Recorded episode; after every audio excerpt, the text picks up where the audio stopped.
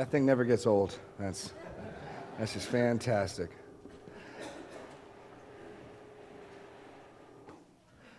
Please open your Bibles to Luke chapter 1. To Luke chapter 1. You'll find the notes for this morning's message inside your bulletin. Um, this morning, we are going to study a, a magnificent passage of Scripture, a, a spontaneous, as it were, poem coming off of the lips of Mary, the young virgin, mother of our Lord, in response to her cousin Elizabeth's um, own song. Luke, the, the fastidious historian, has, has clearly spoken to Mary, most likely, and, and, and got the, the transcript, and we will study this song of praise of Mary, what is commonly referred to as the Magnificat. Um, that title coming from the first word in the Latin translation. As you know, the Roman Catholic Church, up until the 1950s, used Latin for their masses. And so when they would read this, the very first word of this song would be Magnificat, or to magnify. My soul magnifies the Lord. It's traditionally received that name. The Magnificat, magnifying the mighty and merciful God and Savior, magnifying the mighty and merciful God and Savior. Um, let's just dive in by reading Luke chapter 1, 46 to 56. One moment. and Mary said, My soul magnifies the Lord and my spirit rejoices in God my Savior. For he has looked on the humble estate of his servant. And for behold, from now on, all generations will call me blessed. For he is mighty has done great things for me, and holy is his name. His mercy is for those who fear him from generation to generation. He has shown strength with his arm. He has scattered the proud in the thoughts of their hearts. He has brought down the mighty from their thrones and exalted those of humble estate. He has filled the hungry with good things, and the rich he has sent away empty. He has helped his servant Israel in remembrance of his mercy, as he spoke to our fathers, to Abraham, and to his offspring forever. And Mary remained with her about three months and returned to her home. Now, before we study this psalm itself, we need to notice some of its structure. And if you look in the little light gray box, the first thing to note is this while Mary doesn't quote from, it seems clear that, that she is borrowing the structure or, or echoing, if you will, the structure of Hannah's song of praise in 1 Samuel. In fact, turn to 1 Samuel, take a look at that briefly. Um, we've already commented how Luke, in, in telling of the, the birth announcement of John the Baptist, has already given echoes of this same account. Where, where in the Old Testament do we see a, a prophet coming into the world through a miraculous conception? Well, there's a number of examples, but probably the most, the most well known to be that of Samuel. And so we, we have in, in, in John the Baptist's parents, Elizabeth and Zechariah, a barren couple. Um, one of the parents goes to the temple. There's an encounter at the temple. There's a promise of dedicating the child to the Lord's service. And there's leaving the temple, and there's a pregnancy. That's the exact pattern followed in the announcement to Zechariah. Hannah, however, that's, that's 1 Samuel chapter 1. Hannah, however, if you look at 1 Samuel chapter 2, is the first 10 verses record Hannah's prayer of praise. And I think if we read it right now, you'll, you'll see the similarities in structure as Hannah first starts with what God has done for her, just as Mary does, broadens to how the wonderful things God has done for her typify the great and wonderful things God does for all people, ending ultimately looking towards a messianic hope in Israel. Exact pattern of Hannah. So we'll just read 1 Samuel chapter 2, starting in verse 1. And Hannah prayed and said, My heart exults in the Lord. My strength is exalted in the Lord. My mouth derides my enemies because I rejoice in your salvation. There is none holy like the Lord. There is none besides you. There is no rock like our God. Talk no more so very proudly, and let not arrogance come from your mouth. For the Lord is a God of knowledge, and by him actions are weighed. The bows of the mighty are broken, the feeble bind on strength. Those who are full have hired themselves out for bread, and those who are hungry have ceased to hunger. The barren has borne seven, and she who has many children is forlorn. The Lord kills and brings to life. He brings down to Sheol and raises up. The Lord makes poor and makes rich. He brings low and he exalts. He raises up the poor from the dust. He lifts the needy from the ash heap to make them sit with princes and inherit a seat of honor. For the pillars of the earth are the Lord's, and on them he has set the world. He will guard the feet of his faithful ones, but the wicked shall be cut off in darkness. For not by might shall a man prevail. The adversaries of the Lord shall be broken to pieces. Against them he will thunder in heaven. The Lord will judge the ends of the earth. He will give strength to his king and exalt the power of his anointed or his Messiah. And so, back to Luke 1, we'll be turning back to, to 1 Samuel. Whereas Mary does not directly quote it, it seems very clear to those who study this that clearly she's had these things in her mind and she's borrowing the pattern, she's borrowing the structure. And what Luke wants us to see from this, remember, the point of Luke's writing, he wants us to be certain of the accuracy that these things took place. And what he's showing Theophilus, and he's showing an observant Jewish reader, contrary to the claims of first century Judaism that Christianity was something new, Christianity was some innovation, it was a falsely added claim. What Luke's showing is no, the events unfolding in the birth of John the Baptist, the events unfolding in the birth of Jesus, they have precedent. These are following the same patterns, the same themes. The notes of the music should already be in your head. So when you hear them again, you go, Yes, yes, that is how God works. Yes, that sounds familiar. Something like this has happened before. Thus, giving credence to the account. Okay, that's the first point. So the Song of Hannah is the blank. Old Testament parallel, the Song of Hannah. That's, that seems to be what's in Mary's mind. Second, um, form. Mary makes much use of parallelism. That's the blank there. Parallelism. And I give you some of the blanks, but the way Hebrew poetry often works is parallel lines, double lines, where you say two, say two things, but you're really talking about one thing. So notice in verse 46, Mary says, My soul magnifies the Lord, and my spirit rejoices in God my Savior. Now, Mary is not saying her soul's doing one thing and then completely disconnected, her spirit's doing something else. No, in Hebrew parallelism, she's clearly talking about the same thing. She's talking about the same state of mind, the same state of joy. Now, it's not to say they're identical, each of the couplets gives information. But in Hebrew synthetic parallelism, what you get is we're talking about one and the same thing two different ways. We're talking about one state of her heart, one state of her, of her joy. You see that again in 48 and 49. He has looked on me with favor on the lowliness of his servant, for the mighty one has done great things for me talking about the same thing. Um, verse 51, A and B. He has shown great strength with his arm. He has scattered the proud. How has he shown great things with his arm? But By scattering the proud. We're talking about the same thing. It's not two different things, it's one thing spoken of two ways. Or verse 52, he has brought down the powerful from their thrones and he's lifted the holy, or the lowly. Sorry, what we're meant to see is this juxtaposition. Or verse 53, he has filled the hungry with good things, he sent the rich away. Or in verse 55, he has um, spoke to our fathers, to Abraham and to his offspring forever. As he spoke to our fathers, that's one thing, to Abraham and his offspring forever. So parallelism is used extensively throughout this, which is very, very typical of Hebrew poetry. And third and finally, the overall structure of her song is that of a psalm of praise psalm of praise. And this pattern or structure for writing is very, very common in the Psalms. And what happens in a psalm of praise is this the author begins by praising God or ex- extolling or making some declaration of joy, rejoicing, celebrating in God. And then the rest of the psalm is reasons why.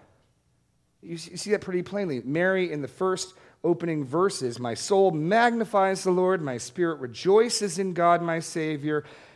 And then the rest of her song are reasons why. Reasons why she's rejoicing in God. That's the structure. Very, very common pattern. I'll give you just one example. Psalm 34 opens this way I will bless the Lord at all times. His praise shall continually be in my mouth. My soul makes its boast in the Lord. Let the humble hear and be glad. Oh, magnify the Lord with me. Let us exalt his name together. For I sought the Lord, and he answered me, and he delivered me from my fears. Those who look to him are radiant. And then the rest of the psalm goes on with why. Why should we exalt God? Why should we rejoice? Why should we gather together and praise him? So that's the pattern. And what we see as we read through this is we get 10 verbs about what God does. That's, that's, that's the, the pattern of these description. Why? We're going to see 10 mighty acts of God. And you can see them right there. Verse 48, he looked on her humble estate. Verse 49, he has done great things. Verse 51, he has shown strength. He has scattered the proud. Verse 52, he has brought down the mighty. He has exalted those. He has filled the hungry. He has sent away. He has helped. He spoke. We're not learning as much who God is, although we can learn that by observation. But what we're primarily looking at in this psalm of praise is the great acts God has done. What has God done? The essence, writing James Edwards, the essence of the Magnificat does not consist in its particular language or figures of speech, but in its revolutionary blueprint of divine favor. It is a hymn not of the proud, but of the powerless, not of just deserts but unexpected grace. Not a world fully controlled and determined by human powers, but overturned by divine power. God is the subject of nearly every verb, and the verbs are all transitive. They do not declare who God is, but what God does as the powerful deliverer of the needy and oppressed. God does not turn away from want and oppression, but towards both in compassion rescuing, and in intervention. In most religions, a meeting with God requires the low to ascend high. Sinners need to become saints. The Magnificat reverses all protocol and expectations. A God who is high becomes low. He sees human need and initiates a revolution that reorders reality. The transcendent God intercedes on behalf of a lowly young woman and calls her blessed. The Almighty gives mercy to those who fear him and scatters the strong, the proud, and the rich, while filling the hungry and the needy with good things. The reversals of expectations announced in the Magnificat will continue to reappear throughout Luke Acts. That's absolutely true. Two major themes come out of these 10 declarations of who God is. The first is the mighty God the powerful God. You see that clearly um, in the opening lines, verse 48. He has looked on the humble estate of his servant, for behold, from now all generations will call me blessed. For he who is mighty has done great things for me. And holy is his name. Look down in verse 51. He has shown strength or power with his arm, he has scattered the proud. One of the major emphases of what God does is we see his power, his unstoppable, unopposable power. Doesn't matter how powerful humans are and what mighty thrones they sit on, God swipes them aside. Remember, as Gabriel said to Mary, nothing shall be impossible with God. The second theme we see, though, is the merciful God who is kind to the humble and the lowly. Verse 50, he has mercy on those who fear him. Verse 48, he's looked on the humble estate of his servant. He's fed the hungry. Verse 52 He's exalted those of humble estate. And the contrast is this. On the one hand, we're to stand in awe and shock and wonder at the power of this God and how he deals with his enemies. And that is meant to make even greater the contrast and the wonder that he would show mercy on us. God's mercy and his kindness is all the more wonderful as we see his strength and his power and his utter destruction of his foes. What a marvel. That's what Mary's doing. Her soul is magnifying in the Lord. Magnifying in the Lord. So let's dive in as we look at this. As, as Mary first starts with God's greatness demonstrated to Mary, and then we're going to see God's greatness demonstrated to all, and finally, God's greatness demonstrated to Israel. To Israel. So, first, point A Mary magnifies and rejoices in God, her Savior. Mary magnifies and rejoices in God her Savior. And that's really the point of the first couplet. My soul magnifies the Lord, my spirit rejoices in God my Savior. Now, that word for magnify is really the, the, driving verb. It's the only verb in this whole sense that's in the present continuous sense. This is, this is really what's summing up what she's doing. Her soul is magnifying God. To say it another way, she is rejoicing in her spirit in the God of her Savior. So, what, what does it mean to magnify God? I mean, that's a pretty actually good translation to magnify God. We, we sing songs, I magnify you. Well, there's two ways you can think of magnifying, and one is blasphemous and one is worshipful. There's, the, there's magnifying the way a microscope magnifies, and there's magnifying the way a telescope magnifies. I want you to stop and think about this. What does it mean to magnify God? If you magnify God, if Mary is magnifying God the way a microscope magnifies God, that's blasphemy. What's a microscope do? It takes something itty bitty and tiny and makes it look artificially large. Mary is not taking God, and he's, he's got some glory, but now that Mary's magnifying him, he's that much more glorious. No. There's another way to magnify, and that's the way a telescope works. Telescope takes something that, because of distance, because of obstruction, because of the weakness of my eyes, looks small and helps make it look a bit more like it really is. And that's what Mary's soul is doing. As she is thinking through these truths, as she is wondering and celebrating what God has done for her, as her mind goes over how God has done this for other people, God, in the sight of her heart and her mind, is getting bigger and bigger and bigger and bigger and consuming her. That is what it means that Mary is magnifying the Lord. And really, if there's any application for us in this song, I'd say it's that. Is God getting small in your sight? Spend some time, some real time, contemplating what God has done, rehearsing what He's done for you, what He's done for others, His mighty acts. And, and I believe your soul will begin to magnify God. God will get greater and greater in your sight. So that's, that's the first line. She magnifies and rejoices in God, her Savior. That's an interesting title, God, her Savior. And one of the other things we see in this song is that Mary knows her Bible. This little country girl engaged to the town carpenter knows her scripture.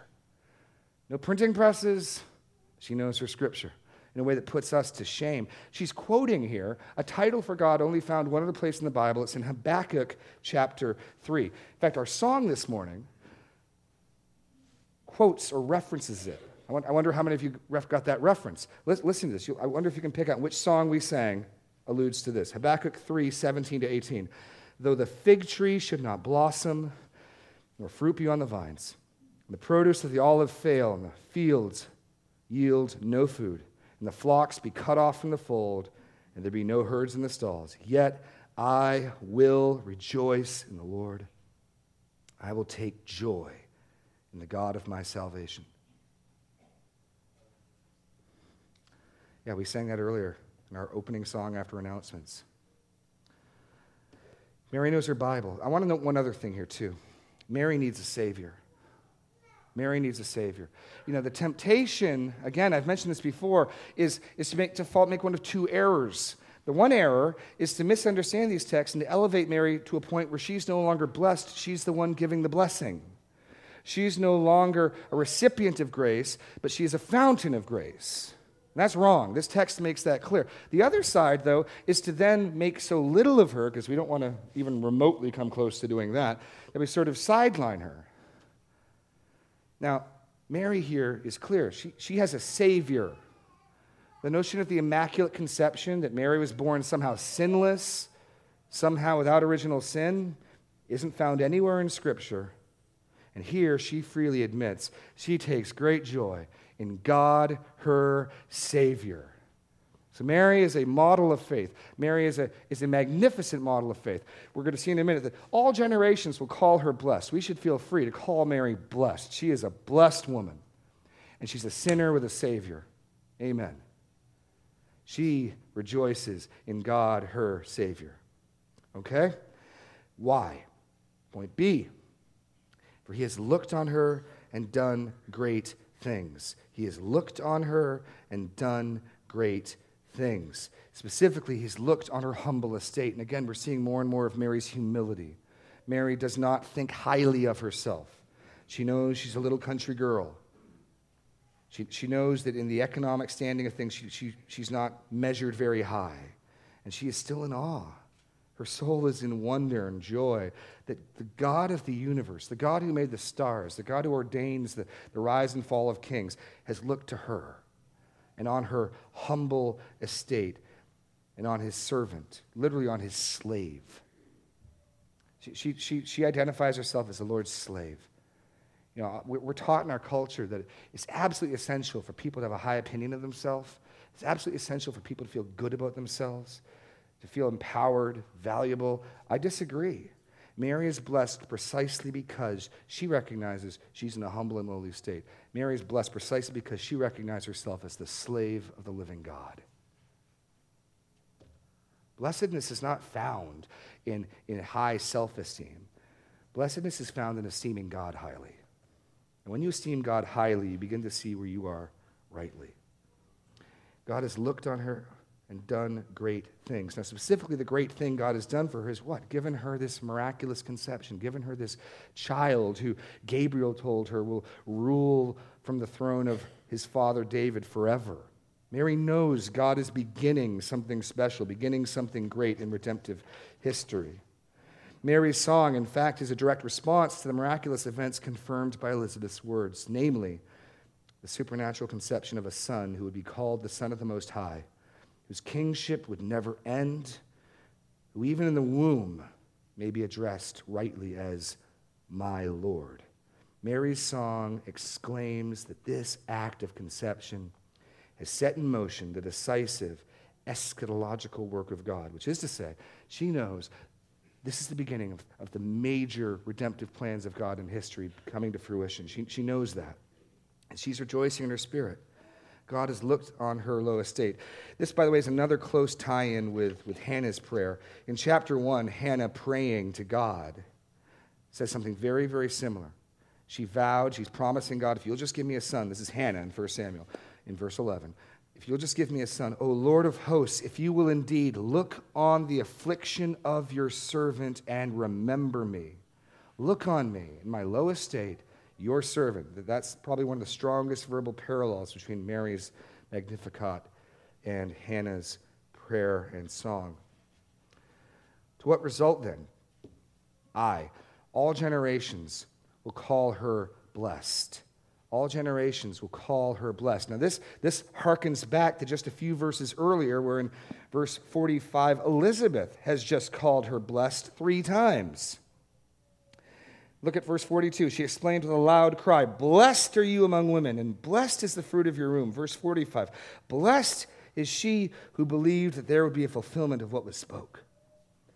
And so, echoing off of Elizabeth's blessing of her calling her blessed, Mary says, Given what God has done for me in my lowly estate, all generations will call me blessed. Now, again, notice one other thing. Mary does not say, All generations will invoke my blessing. All generations will call upon me for favor. No, all generations will say, Mary was blessed. Mary received grace. Mary got undeserved favor from God. Hallelujah.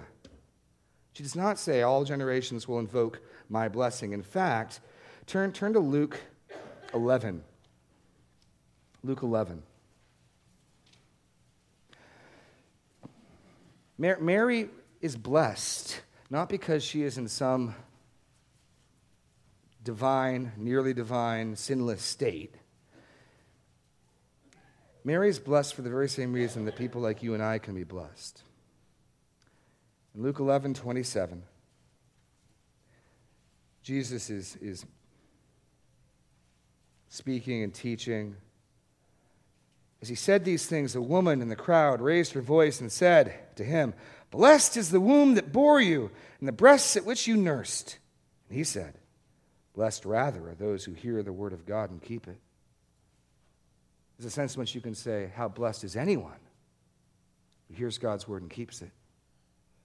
Now, the, the, scriptures are, on the one hand, absolutely putting Mary forward as a model of faith, a model for us. Luke wants us to see Mary as a model of the humble, faithful, obedient believer. Amen and amen. And she is blessed for that. And then Jesus, a little later in the book, says, rather, there's even a greater blessing for the one who hears and obeys God's word. So, in that context, Mary is blessed. Why? Because she heard and obeyed God's word. And in result, God gave her this high honor. So we should feel free say Mary is a blessed woman. We should be equally free to say that person who's hearing and obeying God's word is a blessed individual, and so is that person. Amen and amen. Okay.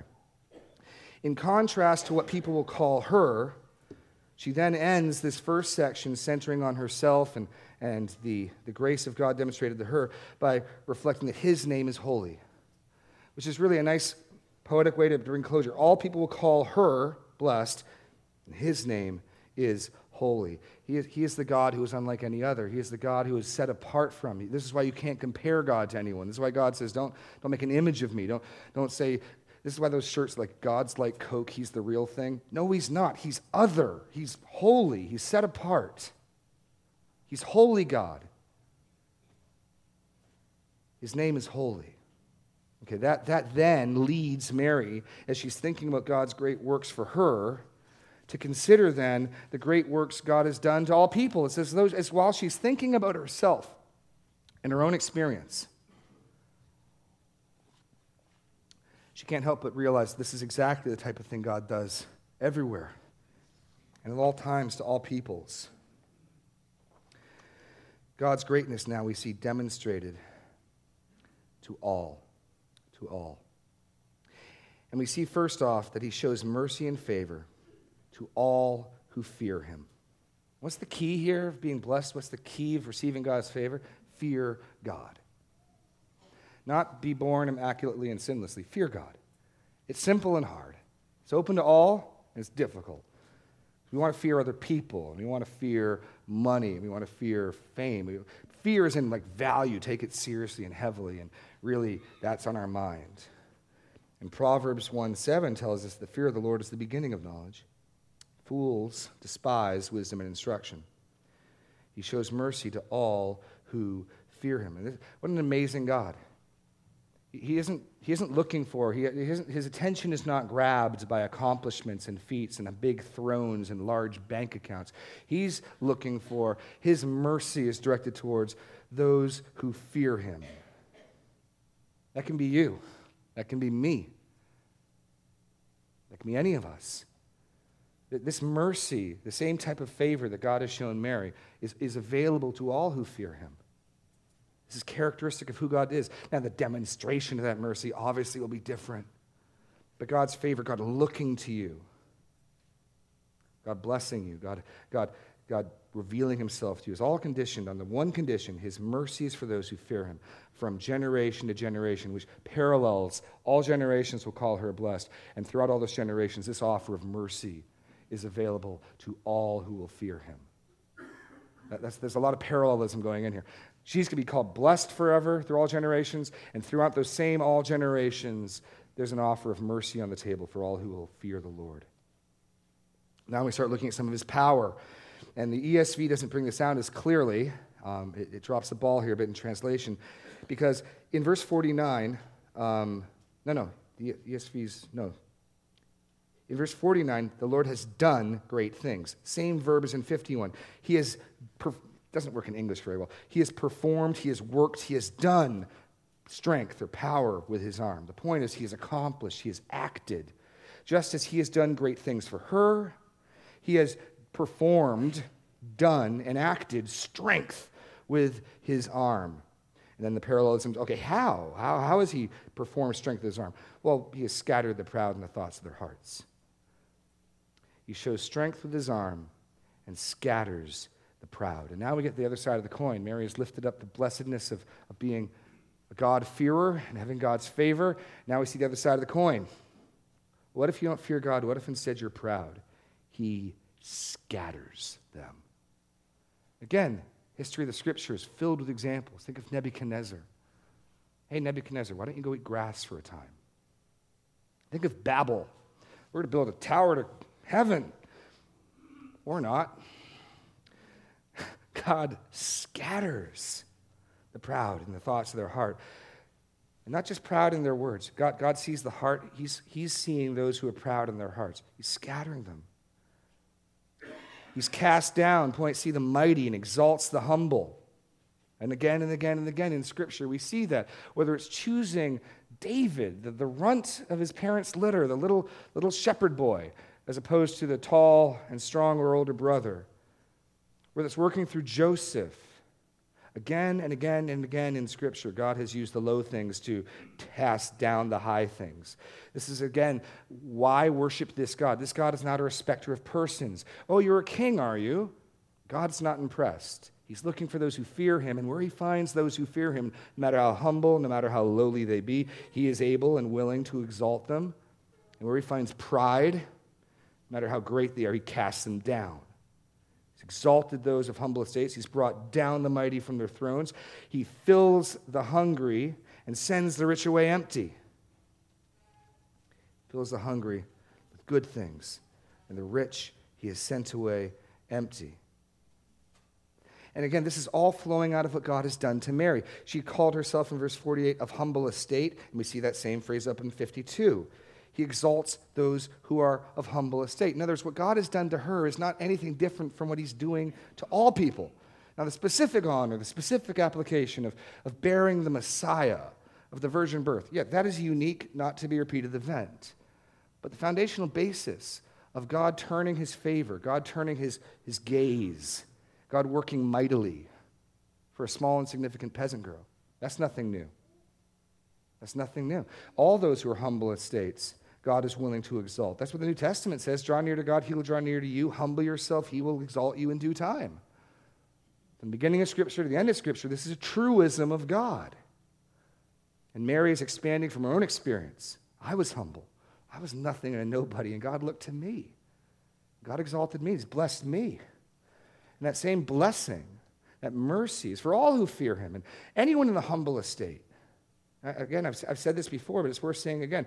There is no one too low, there's no one too small, no one too stupid, no one too despised and rejected, no one too much of an outsider to receive God's mercy. There are far too many people who are too great, too wise, too strong, too rich, too powerful. You can be far too great for God, you can't be far too small for Him. He has filled the hungry and sent to the rich away. I'm going to pause for just one moment. Some, some I'll use the word loosely, Christians take from this a sort of revolutionary ethic. Some, some um, feminists and liberal theologians tend to read the Magnificat largely in economic, political, and social terms, where, whereas traditional theology often does not. The language and the imagery of the Magnificat comes from Israel's religious, social, political, and ethnic life, and thus includes both the physical and the spiritual. So, this notion, you can almost see a Marxist taking this, and those who are rich cast them down, those who are poor lift them up, spread the wealth. That's not what's going on here. This is not a call to political action, this is not a call to social Marxism. What's important to note is this who's the one who's doing this restructuring? It's God. God's the subject of nearly every single verb. Mary's song is not a revolutionary call to human action, but a celebration of God's action. Indeed, this very passage, we see God work against those who would take power into their own hands. So, this is a song about standing back and watching God turn things upside down, watching God right the wrongs. This is a song with Mary standing back as God gets bigger and greater and bigger and bigger in her eyes. She's looking over the course of history, she's looking at her life. God's grace, God's mercy, God's favor. This isn't a call to arms, it's a call to worship. It's a call to worship.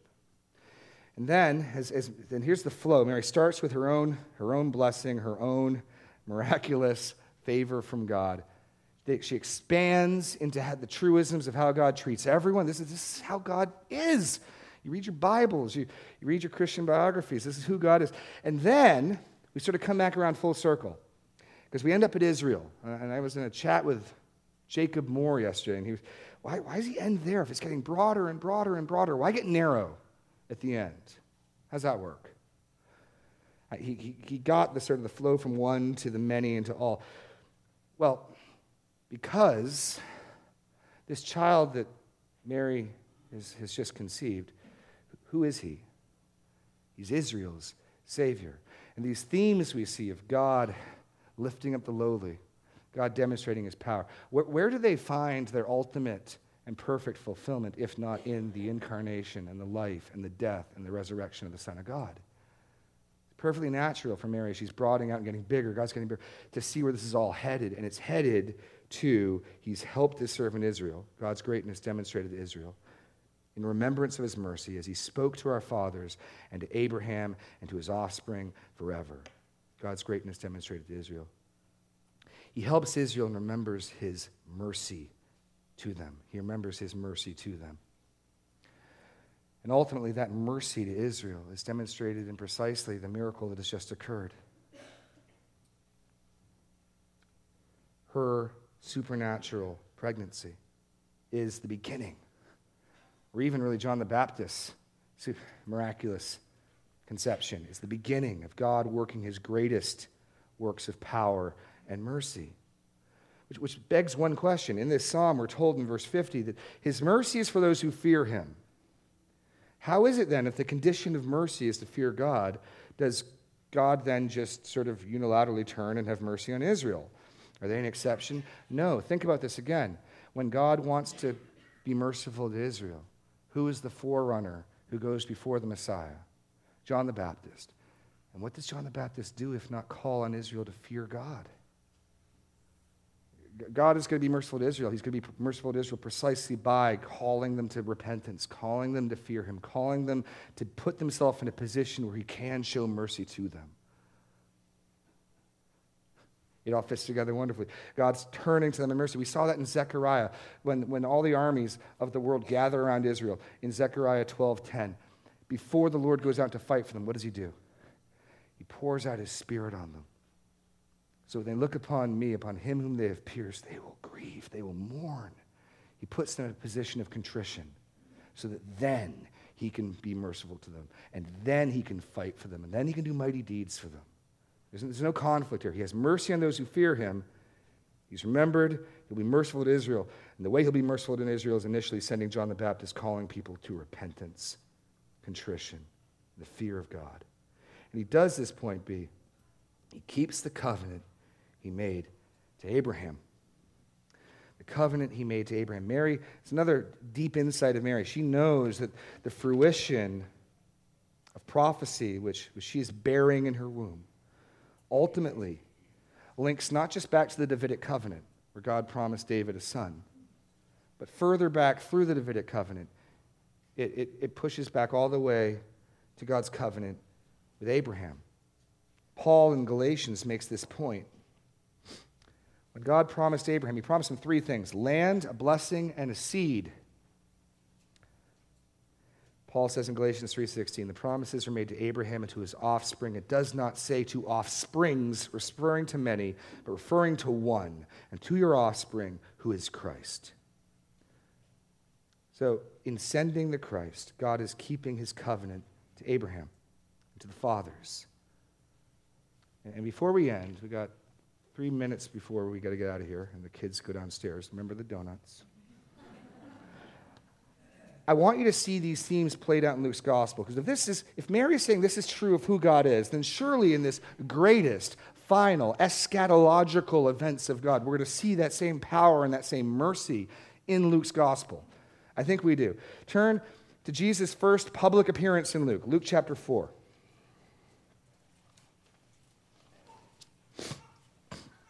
Do we see in Jesus one who is kind and humble and helpful to the weak and the lowly and the outcast. And in Jesus, do we see one who exerts power, taking head on kings and magistrates fearlessly?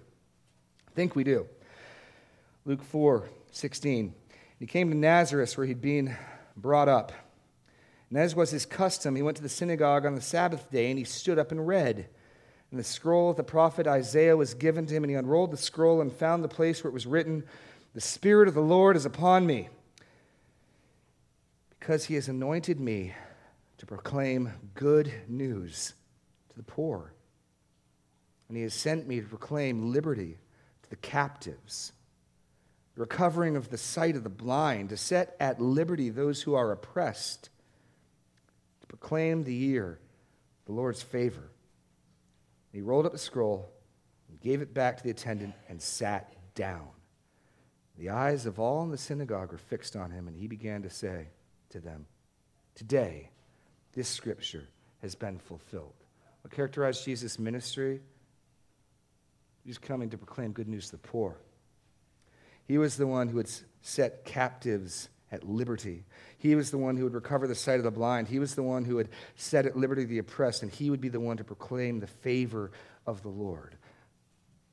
You better believe the things that typified in Mary's pregnancy get continued and find their culmination in the Lord Jesus Christ. Turn, turn a little bit later in the book. Let's look at two more examples. Chapter, chapter 19. Does Jesus demonstrate power? You bet he does. This little Jewish carpenter, son of a carpenter, later called the carpenter, rides into Jerusalem we won't read it, but the triumphal entry is in, in Luke 19. Rides into Jerusalem with the people crying, Hosanna, Hosanna. Blessed is one who comes in the name of the Lord.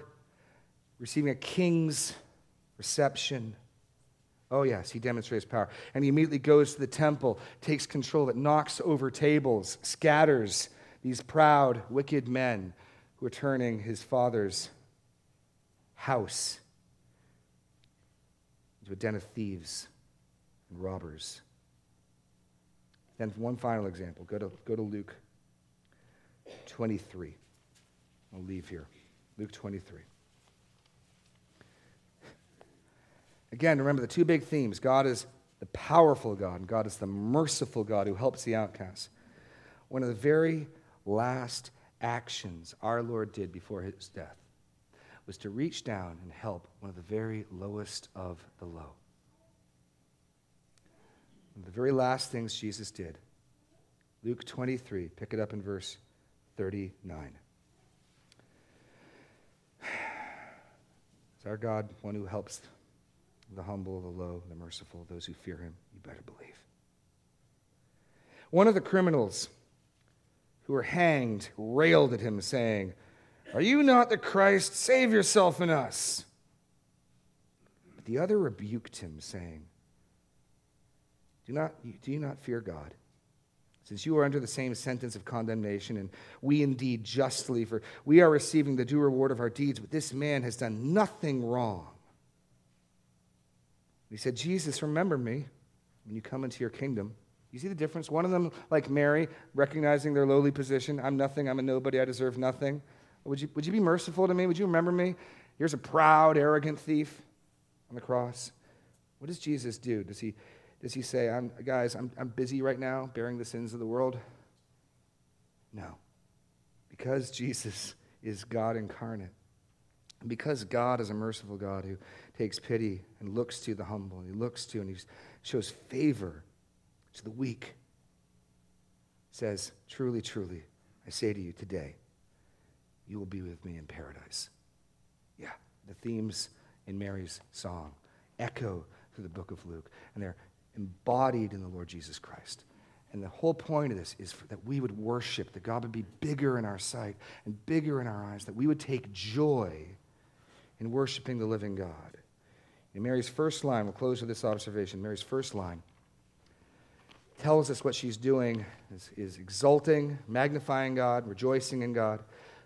Interestingly enough, the first question of the Westminster Confession, Catechism, what is the chief end of man?